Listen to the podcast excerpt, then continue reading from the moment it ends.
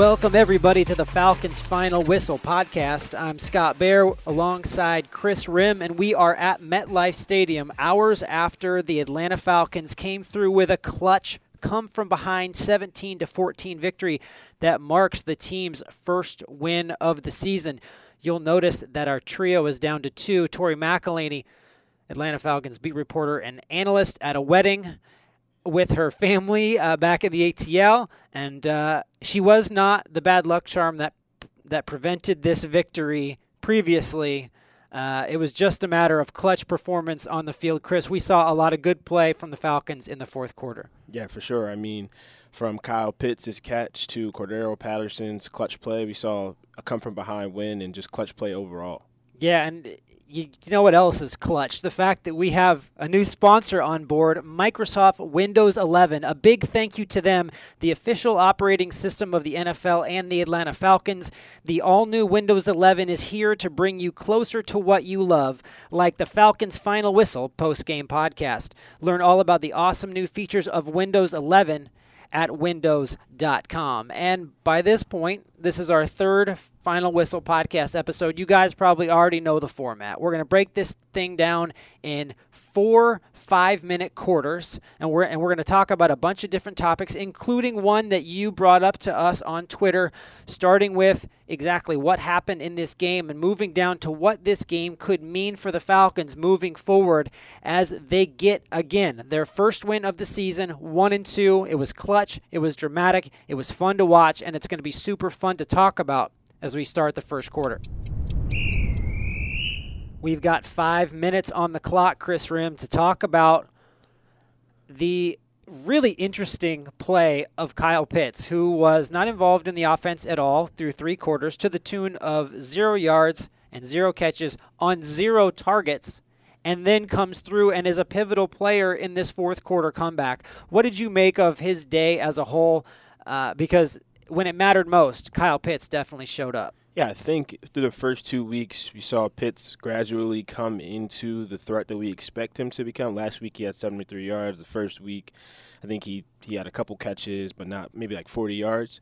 And this week, I think people expected to see him take another step and maybe even reach that 100 yard barrier with you know, with this defense. But we saw the complete opposite. We saw Lee Smith get three targets. Right. through three. Lee Smith, not the great guy, you know, throwback dinosaur. Uh-huh. But Lee Smith is a blocking tight end. You know, he's traditionally he had four receptions last year, and the year before that, his career high is ten receptions. So Wow. it's a little bit odd when you see Lee Smith with three receptions and Kyle Pitts with, with without a target. It'd be different if he had six targets, no receptions. That's different. But we weren't even tr- trying to, to seemingly to get him involved. And and I think you know Arthur Smith mentioned post game that you got to give the defense some credit, and Matt Ryan also mentioned post game that they were doing things like because Calvin really started out really hot, and then they they began doubling him within the zone as Matt Ryan mentioned, and then with Kyle Pitts he was seeing a cornerback or a linebacker and then a safety over top. So I guess that played a role. But man, I think the the biggest thing that we saw on Twitter and that fans were talking about was where is Kyle Pitts? I think when you draft a person, especially a tight end, number four overall, you can't can't have him in in his three point stance that he perfected since high school the Yeah. whole game. He has to be out there catching passes and scoring points for you. So, and we saw that in the fourth quarter. Quick, he changed the mm-hmm. game in one quarter. So, I, I thought it was an interesting strategy to not, you know, try to call something up to get him involved, and then in the fourth quarter we see we saw what he can do when he just touches the ball, and even when he's not touching the ball, getting past PI calls.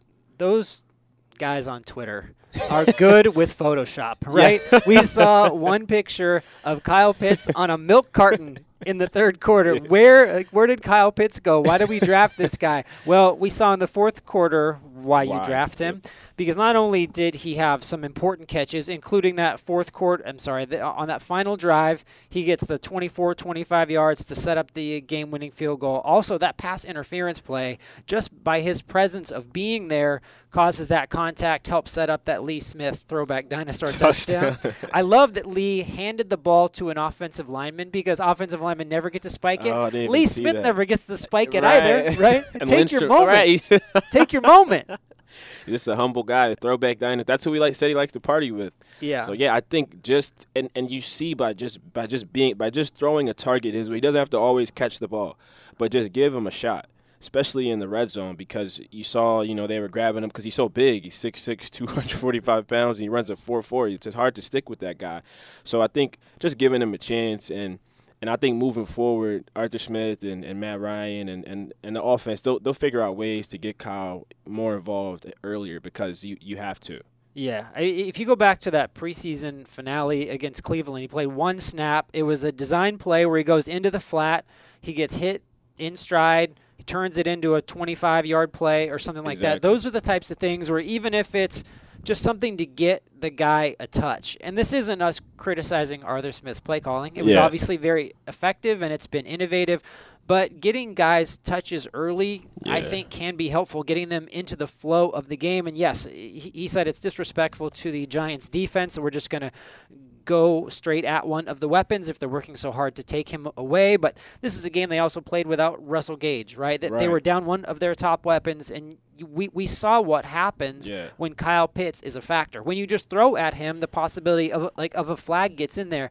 Um, this guy about the should they or shouldn't they have drafted a thing? Of course they should. have, Oh, yeah, yeah, right. yeah. But you see these windows, like these opportunities. He's just such a dynamic Exactly. playmaker Yeah. that you just have to go to him. And he's so fun to watch, right? He's Yeah. so big. He's so entertaining. Uh, like, what was your favorite Kyle Pitts moment? I think it was that catch at the end where he put them in field position in the 20. well, Actually, maybe it was the pass interference just because he's so big and, and guys can't contain him. But I think, yeah, like you were saying, there are certain players where sometimes you just need them to touch the ball and great things happen. Yeah. Sometimes you have to break your game plan or whatever it is to get your best guy the ball and put him in space to do well. So that's what I th- think they need to do more of, and we saw what he could do today. With one second left, Chris Rim comes and locks it in at five minutes exactly as we move on to quarter number two. And in the second quarter, we are taking a Twitter topic coming from Stimmy Turner. Stimmy I'm Turner. curious if that's your real name. Please, please let us know if it is. I love it. Uh, and he wanted to talk to hear us talk about the comeback, right? That the Falcons have scored what once heading into the fourth quarter, Yep. and then they found a way to score on that Lee Smith touchdown, and then they found a way to go ahead on the uh, Younghoe Koo 40-yard field goal. By the way, right through the middle Right through the clutch middle. as it gets. Why don't we start at the end since we just mentioned him? Uh, Younghoe's from New Jersey, Mhm. right? And you asked Arthur Smith, does it make you a little less nervous when you like when you have a guy like that who's been so clutch? Yeah. And he's like, he, he didn't say it directly, but yeah. Basically. The answer is yeah. I mean, was there any doubt in your mind what he was going to, to do at that moment? Yeah, I felt like it was almost like n- there was like no. I, once I saw where they were, I thought, okay, the once Kyle caught that pass, I was like, okay, the game's over. Right. Because I, I just young Younghoe's been so good over the past two and, and a half seasons. It's all, it's almost like automatic when he's within that range, and even when he's over fifty, it's it's still you know kind kind of automatic. He was perfect from that range last year. So yeah, and and and his coach, his longtime coach from high school, Pat uh, Sempier. Uh-huh. I hope I'm not mispronouncing his last name. Was also there, and we got to see that on the Instagram story. Um, and and I feel like it's a cool. I- I feel like this this game today was probably for Koo. I, we haven't we didn't get a chance to talk to him, but it had to have been a cool full circle moment for him. You know, four years ago, he's run out of Los Angeles. He misses a game tying field goal, the game winning field goal. Chargers start 0 4. And then four years later, fresh off a Pro Bowl year, in his third game of the season, he gets his first game winning field goal, and it's, t- it's 12 miles away, a 15 minute drive from where he learned what football was in seventh grade, where he started playing football, and his coaches and teammates are in attendance. So it's like, it must have been a great moment for him on top of everything everything else. That's a wealth of knowledge about a kicker, Chris, and I wonder why. Shameless plug number one. Yes, big story coming soon this week. Yeah. This week on Younghoe on staying at the top. Mm-hmm. He's determined to, you know, his journey coming here from South Korea in se- seventh grade and learning about football after he just kicked the ball at recess, and you know his he's he's driven and I, I would say the more than driven he's obsessed Yeah. with never going back to the feeling he had because for two years Younghoe sat around and you know wondered what am I doing in my life? Am I is football the right thing? And now he's one of the best kickers in the league. He has one of the largest followings for a kicker. And and not and then he's also you know a representation for a bunch of kids who don't see people who look like him in the National Football League. I think the, the percentage is 0.1 percent Asian in the mm-hmm. league, so he's a superstar and you know a representation for a lot of kids who I think will strive to be like him. Yeah, and we, we've we, we, we've talked about Younghoe. We've talked for five minutes about Kyle Pitts, right? In, in in the previous segment. What about Matt Ryan, who was just okay? Yeah. Eh, early on, and then completed, I don't have the stats in front of me, like 11 of 12 or 12 Right. of 13, or a very efficient clip as he's marching down the field to lead the Falcons to two vital touchdowns. Yeah. This is a guy who's been there before. He's made a bunch of clutch performances before. His role as a calming influence, he went into that final huddle and said, we are going to win this game. Yeah. Everyone, do your job and only your job. And then they went out and executed. How vital is it to have Matty Ice in those situations? super vital. I think having a guy like that is, especially for a young team like the Falcons, having a quarterback like that who's been there before, done it before. It doesn't matter how he played before the final drive. A minute fifty seconds left on the clock. You have a thir- you know, thirteen year, fourteen year veteran on on on your team and a former MVP. You can almost lock that in.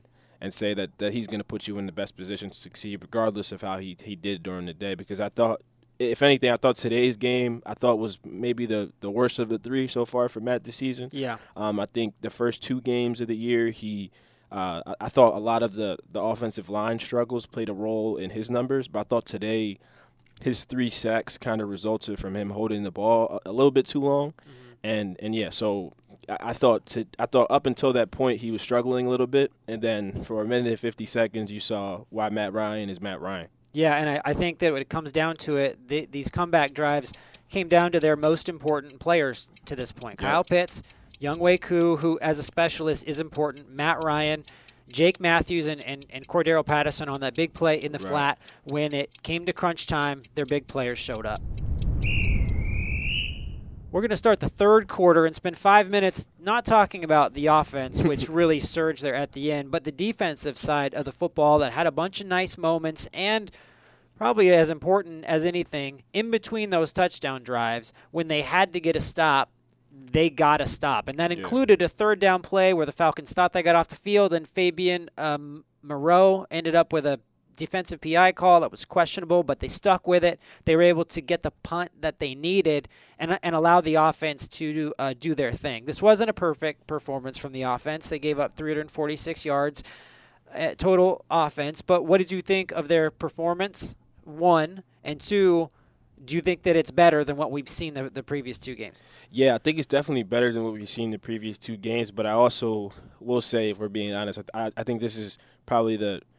Well, would you say this is the worst offense they've played? The worst offense that they played? Yeah. Yeah, yeah. yeah, I, yeah. So I, yeah, that's what I say. So I would say, taking it within that context, I think this is the worst offense they've played, and um, a beat up team on the O line as well. But I thought the defensive line down. I thought the defensive line looked very dominant today. Uh, that play when Grady Jarrett did that swim move. Oh, my on, I don't know gosh. 68 is on the Giants, but Yeah, he, Price he is might, the guy's Price- last name? Yeah, he might. He, literally he was looking the complete opposite. It was like a video game the way It he was. Grady faked him out and did the sp- did the swim move and. Uh, we, I rewatched it on the on the big screen and then on the Fox broadcast again. I was that that was and then the sack he got, you know, his his first sack of the season. And then I thought, as far as run stoppage, I thought they did a great, an excellent job at slowing down um, Saquon Barkley. He only had 50 yards on the ground, and I think he, he and that was a large chunk of that he got on like a 15 yard run. So for the most Right. part, it was all you know two to four yard gains. And the only time we saw him even really out in space was when he would come off of a screen. So I thought on the run they did. I thought the D line really stood out in the in the linebackers. Um, and I think as far as containing Daniel Jones, they did a lot better at doing that than they did with Jalen Hurts. So I thought that was a strong point for the defense for sure. And and yeah, I was just really impressed by how they approached the run. Yeah, and, and that's the foundation for any good defense, and that maybe is a sign that they are continuing to get better. A, a guy who maybe isn't consistently standing out, but Dante Fowler, that's two straight games with a strip sack, right? Yep. And those are the types of things that you want. If you've got to get home more often if you're an edge rusher, but every time that he does it, he makes an impact. And I think that that's an important thing to see as we move forward. Last year, Dante Fowler had a terrible year. Right. I think he would tell you he had a terrible year. He, he was banged up. His uh, performance didn't meet his contract. Right. The, the guy takes a huge pay cut and stays here, and I think is now trying to fight to reestablish himself as the edge rusher that we saw when he was with the LA Rams. He likes Dean Pees' scheme and those types of plays. If you're going to make a sack, if you're going to get home, take the ball away. And that, that that's something that uh, uh, Foye uh, Oluokun does a lot. We saw Isaiah Oliver keep showing up, and you know Tori actually wrote about yeah. this during the week. Sub Tori, uh, basically saying it's time for Falcons fans to give Isaiah Oliver and I'm sorry. Right. And yet again, he he showed it. He's becoming a pretty solid player in the slot. Yeah, for sure. And I think you know, I think also the the players in that secondary, also I mean from from Erik Harris to Fabian as you mentioned and Ron and, and, and whoever and all, all the all the secondary in general, I think when we talk to them during the week, they're a very tight knit group. Mm-hmm. And I think they help guys like that, you know, the Isaiah Olivers of the world who maybe are struggling and you know, from fans or social media who are telling them that they aren't so well. It keeps you grounded, and then it keeps you. It, it helps you when you're, you know, to have games like this. And I think if, if you know if Isaiah just continues to build off of that, I think the secondary can be legit. Um, I would definitely like to see how they look against a because the Giants wide receivers were, were banged up today. Yeah. Um, so I would definitely like to see before I evaluate. You know, I think he played well today, but I think before we make any kind of bold statements. Bold right? statements. I think I definitely want to see them. Uh, I get next week against Washington. Uh, Terry McLaurin. That'll be that'll be a, a test. yeah, if the, uh, for sure. And and that's going to be a test against the run with uh, Anthony Gibson for sure. And you know, so it's it's going to be interesting to see Antonio, how. Yeah, you, are right. Yeah. Um, to see how they pivot here. I think it was a step in the right direction. I just look at it and I think, okay, they need to keep doing better. Because while they beat the Giants in this way, I can count a lot of teams where we may be sitting here having a different discussion. For sure. Right. So I think that starts defensively, but the important thing is what you said. It starts with good run defense. We saw better against a good back. There's no taking that away from them as they continue to move forward and try to build off of what they did here against the Giants. And we're starting the fourth quarter with five minutes to talk about what this game means in the context of the 2021 season. Because if they don't build off of what they did, if they don't take this clutch play at the end and find a way to use that confidence as fuel to execute well in the future, it was just one happy Sunday. And that's not going to be good enough because there's a lot of Sundays left. So, how can the Falcons build on this moving forward? How can this have a lasting effect on on what they do throughout the course of a three game stretch of winnable games Giants, Washington, and, and the Jets, and on forward uh, throughout the season. How can this game mean more than just a singular event? I think taking just using the confidence you gained from this from this game in the future. So guys like Cameron, how do I pronounce Cameron's last name? Nizialek. Nizialek. Okay. Sorry, Cameron. Uh, but uh, yeah, the guys like Cameron Nizialek, what we saw we saw from him, he was one of, he was he was really key in today's game in terms of pinning the Giants back, especially the game he had last week. You know, it was first it was reported that he, he might be getting cut, and then it was then the then he didn't get cut, but the Falcons brought in Dustin Colquitt, and that's a lot of pressure, especially a guy who was also in the AAF with mm-hmm. with Koo. Um, on you to, to perform, and he really stepped up today to perform. So a guy like that, specifically taking com- taking confidence and, and keeping that moving forward. But I think also understanding that I think staying level. Mm-hmm. Like okay, we got to win. We're one and two, but that was a banged up team, and we struggled. We we barely got we barely got away with the win. I think uh, uh, looking at the win honestly, not not saying that the win doesn't mean anything, appreciating the win and, and taking your strengths, but also looking, you know, we can be a lot better we're a lot better than I think a game. I think the Falcons are a lot better than a game-winning field goal um, in in a game like this today. Um, so I think taking the positives, but also looking at, at what, what they did wrong and what they can be better at. And I think there's many things. I think moving forward, obviously, we, we need to see more of what we saw in the fourth quarter, targeting targeting Kyle. I think even with just getting the ball in, in your star's hands. Absolutely. Eh, on, on, the offensive end, you know, even even with Cal, design something for, for Calvin if if you know he's being smothered. Design something for Kyle. Get Cordell, Cordell ball. Mike Davis. Just, just get get your stars the ball. And defensively, the defensive line it starts with them Yeah. and play with that confidence that they showed today, and then good things happen on the back end. Yeah, I, I think Arthur Smith had a, a very honest and very candid. That's the same word, but uh, that he, he was very good in his press conference at both acknowledging this could be a big moment for our program. Yeah. In that the 2020 Falcons were three and seven in one score games, they gave up leads, like a lot of them. And so you have that problem. Now, this is a totally different regime, totally different coach. It's tough to link those two, but there needs to be a break between what has happened recently over the last two or three seasons and what will happen moving forward in the Arthur Smith regime. And he kept preaching belief and confidence. And that's you want to say that. You want to establish that mentality. But until you go out and execute it, it doesn't mean a lot to me. A 20 point loss doesn't mean a lot to me, right? Um, because, you know, because the third quarter against the Bucs was good. But I, I think that he talked a lot about that.